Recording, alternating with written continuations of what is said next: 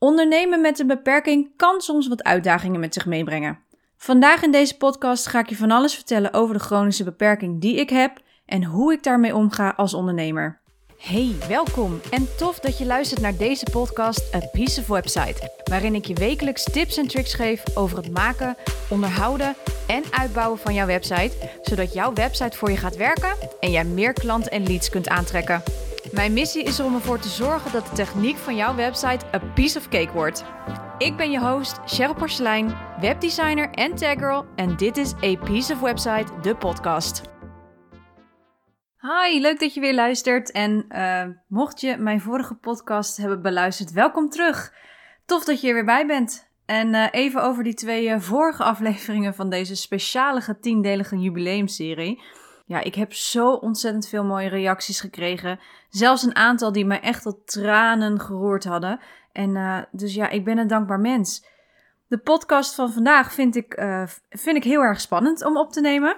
Ik ga het namelijk uitgebreid hebben over mijn chronische lichamelijke beperking en hoe ik daar natuurlijk mee omga als ondernemer. Um, nou ben ik over mijn beperking nooit heel erg open geweest om eerlijk te zijn, dit is ook heel erg nieuw voor mij. So bear with me als ik soms even moet slikken of als ik even stilval. Uh, ik vind het soms nog erg moeilijk om het erover te hebben, omdat ik niet wil dat deze beperking um, mij definieert als mens of als ondernemer. Hè? Dus daarom zeg ik al op, alvast op voorhand, ik ben niet de ziekte. Het is helaas zoals vele chronische uh, beperkte en zieken, die zullen het vast herkennen. Um, het is een onderdeel van mijn leven. En dat onderdeel ja, ik vind het nog steeds heel erg moeilijk om het een plekje te geven. Ik vraag me altijd af of je het echt een plekje kan geven. Maar omdat het zo'n grote rol in mijn leven speelt en ik natuurlijk ondernemer ben, vond ik het wel nodig van mezelf om deze aflevering te maken. Um, en ook natuurlijk in de hoop om te laten zien dat als je echt iets wilt, je vanzelf creatief wordt op de manier waarop je iets gaat doen. Nou, laat het daarom vooral een inspiratie zijn. Ik ben absoluut niet zielig. laat ik dat even vooropstellen. En dat is ook wat ik in deze aflevering wil laten horen. Maar het is wel ja, nieuw terrein voor mij. Dus uh, het is ver buiten mijn comfortzone. Um, laat ik beginnen bij het begin. Want wat heb ik nou precies? Het kan zijn dat je mij uh, op Instagram volgt, zo niet. Dan nodig ik je natuurlijk bij deze van harte uit. Uh, maar mocht je mij wel al volgen, dan zul je waarschijnlijk een aantal foto's voorbij hebben komen van mij met de zilveren dingen op mijn handen en pols. Nou, dit zijn braces, of ook wel silversplints, zoals wij dat uh, mooi noemen. En zij houden de gewrichten van mijn pols en mijn duim in dit geval op zijn plek. Uh, ik heb namelijk het Ehlers-Danlos syndroom, de hypermobiliteitsversie. Er zijn namelijk heel veel vormen van deze ziekte, waarvan er ook een aantal levensgevaarlijk. Uh, bij mij is de vorm dat het bindweefsel te zwak is, dus alles in je lichaam, daar zit bindweefsel. Bij mij is dat niet goed aangemaakt. Je kan het ook een beetje vergelijken met een elastiek die je oprekt en die niet meer teruggaat. Um, de gewrichten zijn daardoor bij mij heel bewegelijk hè, en kunnen dus ook snel uit de kom. Daardoor heb ik eigenlijk altijd pijn. Ik heb 24 uur 7, 365 dagen per jaar heb ik pijn. Um, en daardoor ben ik ook wel eens snel moe. Hè, want omdat mijn bindweefsel uh, de gewrichten niet in de kom, goed in de kom kan houden, moeten mijn spieren het overnemen. Dus ben ik heel snel daardoor overbelast. Nou, deze ziekte brengt ook nog andere uh, vervelende dingen met zich mee, zoals dat ik heel vaak peesontstekingen heb, spierontstekingen, slijmbersontstekingen. Nou, bij de ene persoon is het erger als bij de ander. Ik uh, ken namelijk ontzettend veel lotgenoten waarbij de hele handen bijvoorbeeld, hè, alle vinger, vingertopjes in braces zitten. Uh, maar er zijn zelfs een aantal die nekkragen dragen, die hele corsetten hebben. En er zitten er ook een heel veel van deze lotgenoten in een rolstoel. Nou, ik heb deze ziekte geërfd van mijn moeder. Het zit bij ons dus in de familie. Het is een genetische afwijking en bij ons is het de enige vorm van Ehlers-Danlos waarvan ze niet weten welk gen het veroorzaakt. Nou, mijn moeder zit helaas in een rolstoel en die ligt ook bijna 24 uur per dag op bed. bij haar heeft het 30 jaar lang geduurd om erachter te komen wat er nou precies aan de hand was. En eindelijk in 2006, 2007 zo ongeveer werd ze gediagnosticeerd. Nou, ik in 2008, want zodra ze het wist, had ze zoiets van: ja, mijn broertje en ik moeten ook door de molen. Ja, ik heb een broertje, een broer eigenlijk. Um, en ik bleek het dus wel te hebben. Dat was uh, heel snel duidelijk uh, door de testjes die we gedaan hadden. En mijn broertje was wel verdacht, maar was waarschijnlijk nog iets te jong om daar echt een conclusie nog uit te trekken. Um, en die heeft gelukkig nog steeds nergens echt last van. Maar de reden waarom een diagnose zo lang duurde, was omdat het een zeldzame aandoening is. En er zijn amper specialisten.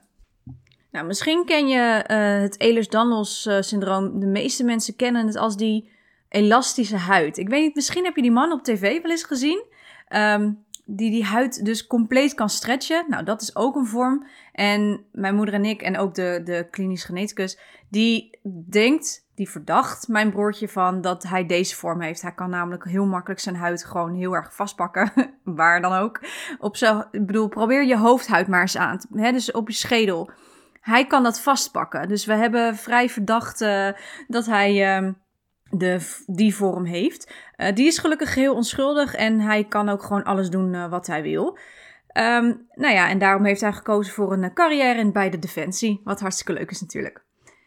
Nou, dus zoals ik al zei, er zijn dus ook gevaarlijke vormen van EDS. En zo bestaat er een vorm die op de hart- en bloedvaten zit.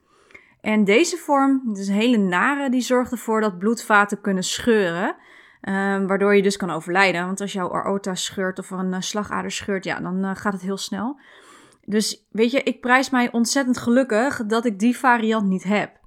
Ik heb gelukkig, in zekere zin natuurlijk, vooral last van, van, van uh, dingen die ontwrichten um, en ontstekingen. Waar eigenlijk prima mee te leven is met een aantal aanpassingen. En as we speak zit ik deze podcast op te nemen met een tussenripontsteking. Dus nou ja, zodoende. Um, maar ja, hoe kwam ik erachter dat er iets mis was? Ja, eigenlijk begon het met kleine pijntjes. Tijdens de gymles, tijdens mijn sporten. Ik danste met heel veel plezier en deed redelijk hoog niveau karate daar nog ook naast. Nou, geen wereldkampioenschap hoor, maar wel een aantal kampioenschappen. Dus ja, ik heb met 15 jaar heel erg met heel veel plezier gedanst en karate gedaan. Dus uh, nog een leuk weetje, dus uh, ik ben karateka geweest. Weet je, ik deed wedstrijden en daar won ik ook wel aardig wat. Um, en dat was, dat was wel echt mijn uitlaatklep. En ook met dansen. Ik trad op bijvoorbeeld later met een demo-team, al waren we daar wat minder succesvol. Maar ik had er vooral heel veel lol in. En ik vond het ook echt heel erg fijn om op deze manier mijn ei kwijt te kunnen. Maar goed, elke les, ja, ik kwam terug met blessures, zoals ik door weer door mijn enkel was gegaan door mijn rug gegaan, heupblessures, enorme blauwe plekken, want dat is ook iets wat er heel, heel uh, erg bij hoort. Nou ja, noem het maar op.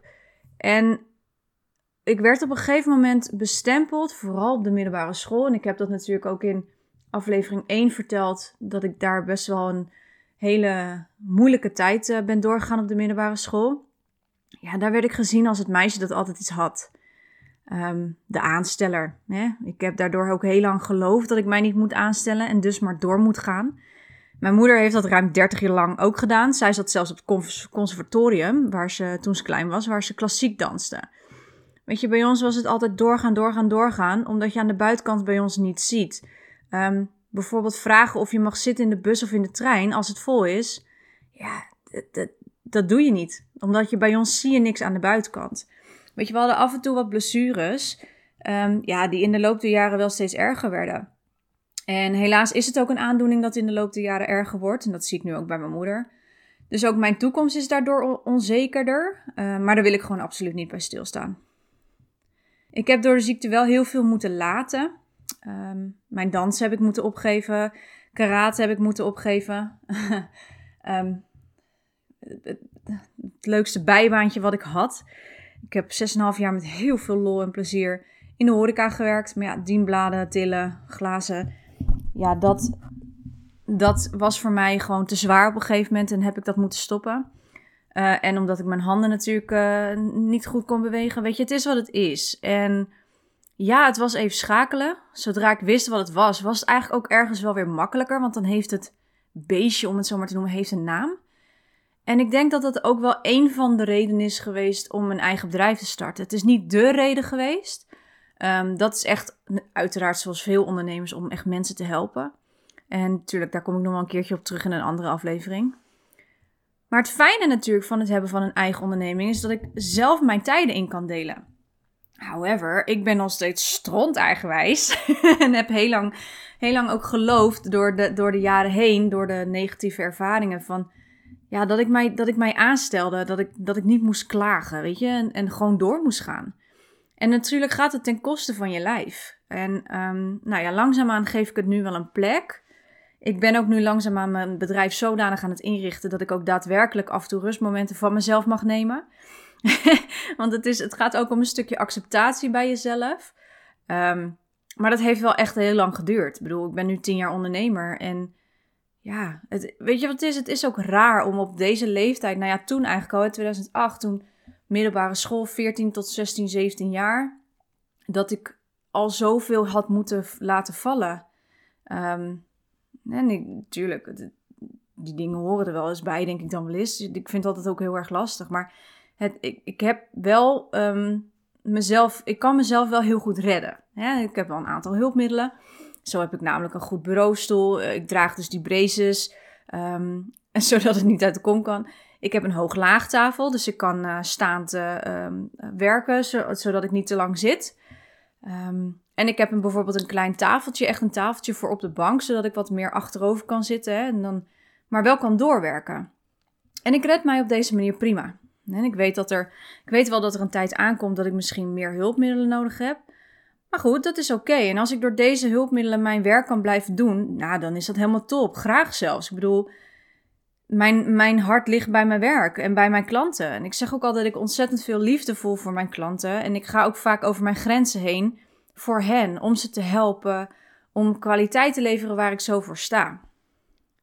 Nou ja, nu ben ik natuurlijk langzaam aan mijn processen wel aan het verbeteren hoor, aanscherpen en mijzelf ook de rust gunnen, zodat de kwaliteit hoog blijft. Want dit geldt natuurlijk wel voor iedere ondernemer. Je kunt niet voor een ander zorgen als je niet eerst voor jezelf zorgt. Hè? Als ik wegval, ja, dan is mijn bedrijf natuurlijk ook weg.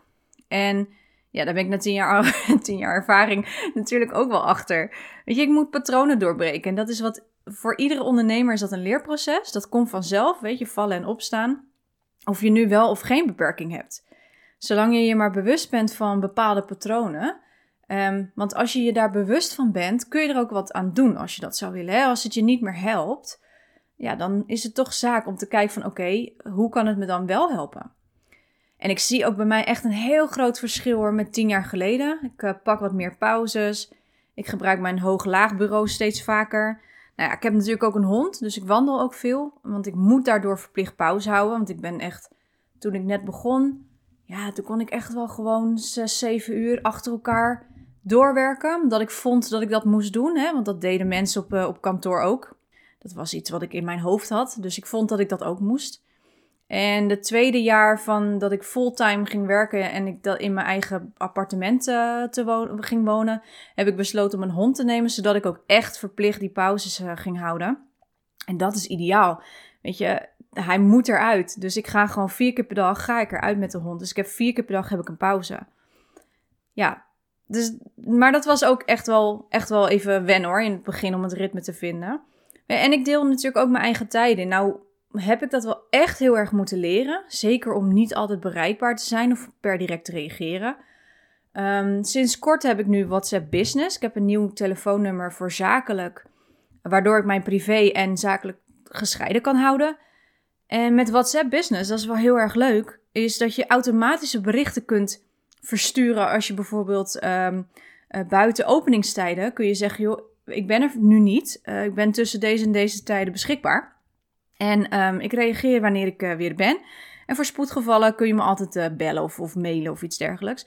Maar daardoor zet ik in ieder geval een, een, um, een grens voor mezelf voor of ik constant op WhatsApp moet zitten of constant bereikbaar moet zijn of iets dergelijks. Dus dat, ja, ik vind dat heel erg prettig. En ik heb dat ook met mijn e-mail gedaan. Uh, wanneer iemand mij een mailtje stuurt bijvoorbeeld, dan krijgt zij een auto-reply, dus een automatisch antwoord, wanneer ze van mij iets mogen verwachten, een antwoord. Um, op deze manier geef ik mezelf wat meer ruimte dus, hè, omdat ik ook daarin zeg van ja, dan kun je van mij wat verwachten, dan ga ik pas reageren en als het iets langer duurt, dan ligt het daar en daar aan. Maar ik zal altijd mijn mail beantwoorden. Nou, daarnaast werk ik ook nog in blokken van drie uur. En daarbinnen plan ik gewoon wat ik moet doen. En dat werkt voor mij gewoon ideaal. Dat is voor iedereen natuurlijk anders. Maar ik vind dat heel prettig. En tussen die blokken dus heb ik dus pauze met de hond. dus gaan we lekker een wandeling maken. En ja, omdat ik door mijn beperking vaak moe ben, begin ik ook niet om 8 uur. Dat heb ik ook mezelf uh, heel erg moeten uh, leren. Want slaap is voor mij, mijn lichaam moet natuurlijk constant herstellen. Dus slaap is voor mij enorm belangrijk. Ik word wel rond een uur of acht, half acht, acht uur wakker. Dan gun ik mijzelf ook de tijd om rustig wakker te worden, om aan te kleden, met de hond te lopen en dan te ontbijten. En rond een uur of tien, dan begin ik zeg maar, dan werk ik in die blokken van drie uur. Nou, op deze manier is voor mij het ondernemen in combinatie met een beperking echt heel erg goed te doen. En sterker nog, ik geniet ervan. Weet je, het gaat hartstikke goed. Je merkt ook niet aan mij dat ik een beperking heb, ehm, omdat ik het gewoon heel goed kan inplannen. En ik denk dat voor iedere ondernemer geldt dat het handig is om dit soort grenzen, of je nou wel of geen chronische beperking hebt, maar dit soort grenzen voor jezelf in te stellen, zodat je niet maar constant hoeft te rennen of constant beschikbaar hoeft te zijn voor je gevoel. En natuurlijk, daar gaat een tijdje overheen. Uh, dat heeft mij ook echt, nou ja, tien jaar gekost om daar, om daar grenzen in te bepalen. Um, dus weet je, als je denkt van ik luister nu, dan kun je er ook nu wat mee doen als jij jezelf hierin herkent. Wacht niet dan ook nog net als ik tien jaar. Hè? Dus laten we dat uh, even voorop stellen. Weet je, natuurlijk zijn er bepaalde pieken ook in mijn bedrijf waarbij het heel erg druk is. En daar ga ik dan wat sneller dan over mijn grens heen. Maar ik weet ook waar ik het voor doe. En ik heb ontzettend veel lol in mijn werk. Op deze manier is mijn bedrijf echt mijn bedrijf. En daar ben ik heel erg dankbaar voor. Dat ik op deze manier mijn passie kan doen. Dat ik daarmee andere ondernemers kan helpen, ondersteunen en vooral zien groeien. Weet je, dat, dat blijft een geweldig gevoel. En dat is mijn drive. Om mijn bedrijf dus zo in te richten zodat ik dit ook kan blijven doen. En mijn leven zit nog vol dingen met die ik wel kan. En dat is ook iets waar ik heel erg graag naar kijk. Hè? Ook, al, ook al is er iets wat, wat ik niet kan, bijvoorbeeld. Dan ga ik op zoek naar hoe ik het op mijn manier, met de minste energie die het me kost, uh, hoe ik het dan wel voor elkaar kan krijgen. Nou, net als met mijn sporten. Ik heb mijn karate moeten vallen, ik heb mijn dansen moeten vallen, laten vallen. Oké, um, wat kan ik dan nog wel? Nou, de enige sport die ik nu nog kan, en wat ik ook met heel veel plezier doe, is wielrennen of spinnen. Nou, in de zomer ben ik buiten.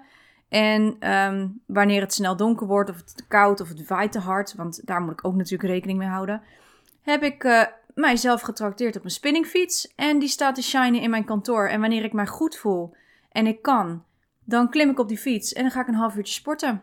En het is ook gewoon even een fijn momentje om mijn hoofd daarmee leeg te maken. Maar op deze manier kan ik gewoon heel erg ja, bepalen wanneer ik zelf iets doe. Weet je, ik kijk heel graag naar dingen die ik wel kan. En ik kan nog gewoon werken. Ik kan nog af en toe sporten. En ik kan nog wandelen. En ik kan nog reizen en dingen doen. Mits er natuurlijk geen coronacrisis is. Um, ik kan zelfstandig wonen. Noem het maar op. Weet je, er zijn mensen. En dat is ook iets wat ik. Waar misschien het stukje van je moet niet zo aanstellen bij mezelf dan vandaan komt. Is omdat er zijn mensen die het vele malen erger hebben als ik. Er zijn mensen die vele malen ergere dingen hebben. Ziektes hebben als ik dus ik mag niet klagen, hè, zeggen we dan. en tuurlijk, maar op deze manier, um, weet je, ook al kan ik dingen niet, ik vervang ze daardoor dus wel met iets wat ik wel kan, omdat ik weet dat anderen misschien het niet meer zouden kunnen doen. En ja, daardoor is mijn leven heel erg leuk. het is wel zo, weet je. Het is, ja, ik geniet er eigenlijk best wel van. En dus dus mocht je ooit in een situatie terechtkomen waarin je denkt: ik kan dit niet. Ja, kijk dan eens op de manier hoe je het wel zou kunnen. En, ik, en het maakt niet uit in welke context het is, hè. Ook op technisch gebied, en dan ga ik toch weer even op de stoel zitten. Um, hè, als ik nog even een haakje pak naar websites of bijvoorbeeld, dan weet je, als het je niet lukt om op een bepaalde technische dingen uh, goed te zetten, of nou ja, het werkt, het programma werkt niet, weet je, kijk dan hoe je het, naar, hoe je het dan wel zou kunnen doen. Hè? Dus Denk aan uitbesteden of gewoon wegwisselen van systeem. Er is altijd een manier. En ja, deze ziekte is kloten. Excuse my French. Um, het is heel vervelend. Het, soms zit het me ook wel eens in de weg. Um, maar nogmaals, er zijn mensen die het vele malen slechter hebben als ik. En um, als ik op deze manier nog door kan gaan met, met mijn leven, maar ook vooral met mijn werk, ja, dan, dan teken ik ervoor. Ik bedoel, uh, dat is te gek. Daar ben ik heel blij mee. Dus um, ja, en dit is, weet je, hoe ik ermee omga als ondernemer. Door die grenzen te stellen. Door, door af te bakenen van wanneer tot wanneer ben ik beschikbaar. Door in blokken te werken. Door ervoor te zorgen dat ik de juiste hulpmiddelen heb, zodat ik dit werk kan blijven doen. Um, hè, dus die hooglaagtafel, dat goede bureaustoel, noem het allemaal maar op. Dat is de manier waarop ik als ondernemer met deze beperking omga. En als ik dat kan blijven doen en ik heb bijvoorbeeld weer een nieuw hulpmiddel nodig, zodat ik wel in ieder geval dit werk kan blijven doen, dan is dat oké. Daar sta ik helemaal, nou ja, achter. Nee, ik bedoel meer van, dat, daar ben ik helemaal oké mee. Daar, dat, dat, dat vind ik prima. Zolang ik maar mijn werk kan doen, want mijn werk is echt mijn passie. En daar heb ik heel veel liefde voor en dat wil ik ook absoluut niet kwijt. Oké, ik laat het hierbij. ik laat het hierbij. Want uh, straks word ik ineens zo'n positiviteitsgoeroe. En uh, weet je, ik, ik wil je gewoon nogmaals uh, ontzettend bedanken voor het luisteren. En nou ja, hopelijk tot de volgende aflevering. Oké, doeg! Hey, super tof dat je luisterde naar deze podcast. Dankjewel. Voor je gaat, ik wil je nog even een paar dingen vragen. Wil je geen podcast missen? Abonneer je dan even. Klik in je podcast-app op de button subscribe of abonneren. Piece of cake, toch? Ook zou ik het echt te gek vinden als je een review via je podcast-app achterlaat. Bijvoorbeeld via iTunes. En naar bonuspunten als je mijn podcast doorstuurt naar iemand waarvan jij denkt dat hij of zij er ook iets aan heeft. En als laatste, ik vind het altijd heel erg leuk om berichtjes te ontvangen van luisteraars. Om te horen wat ze van de podcast vinden. Of misschien heb je vragen of suggesties.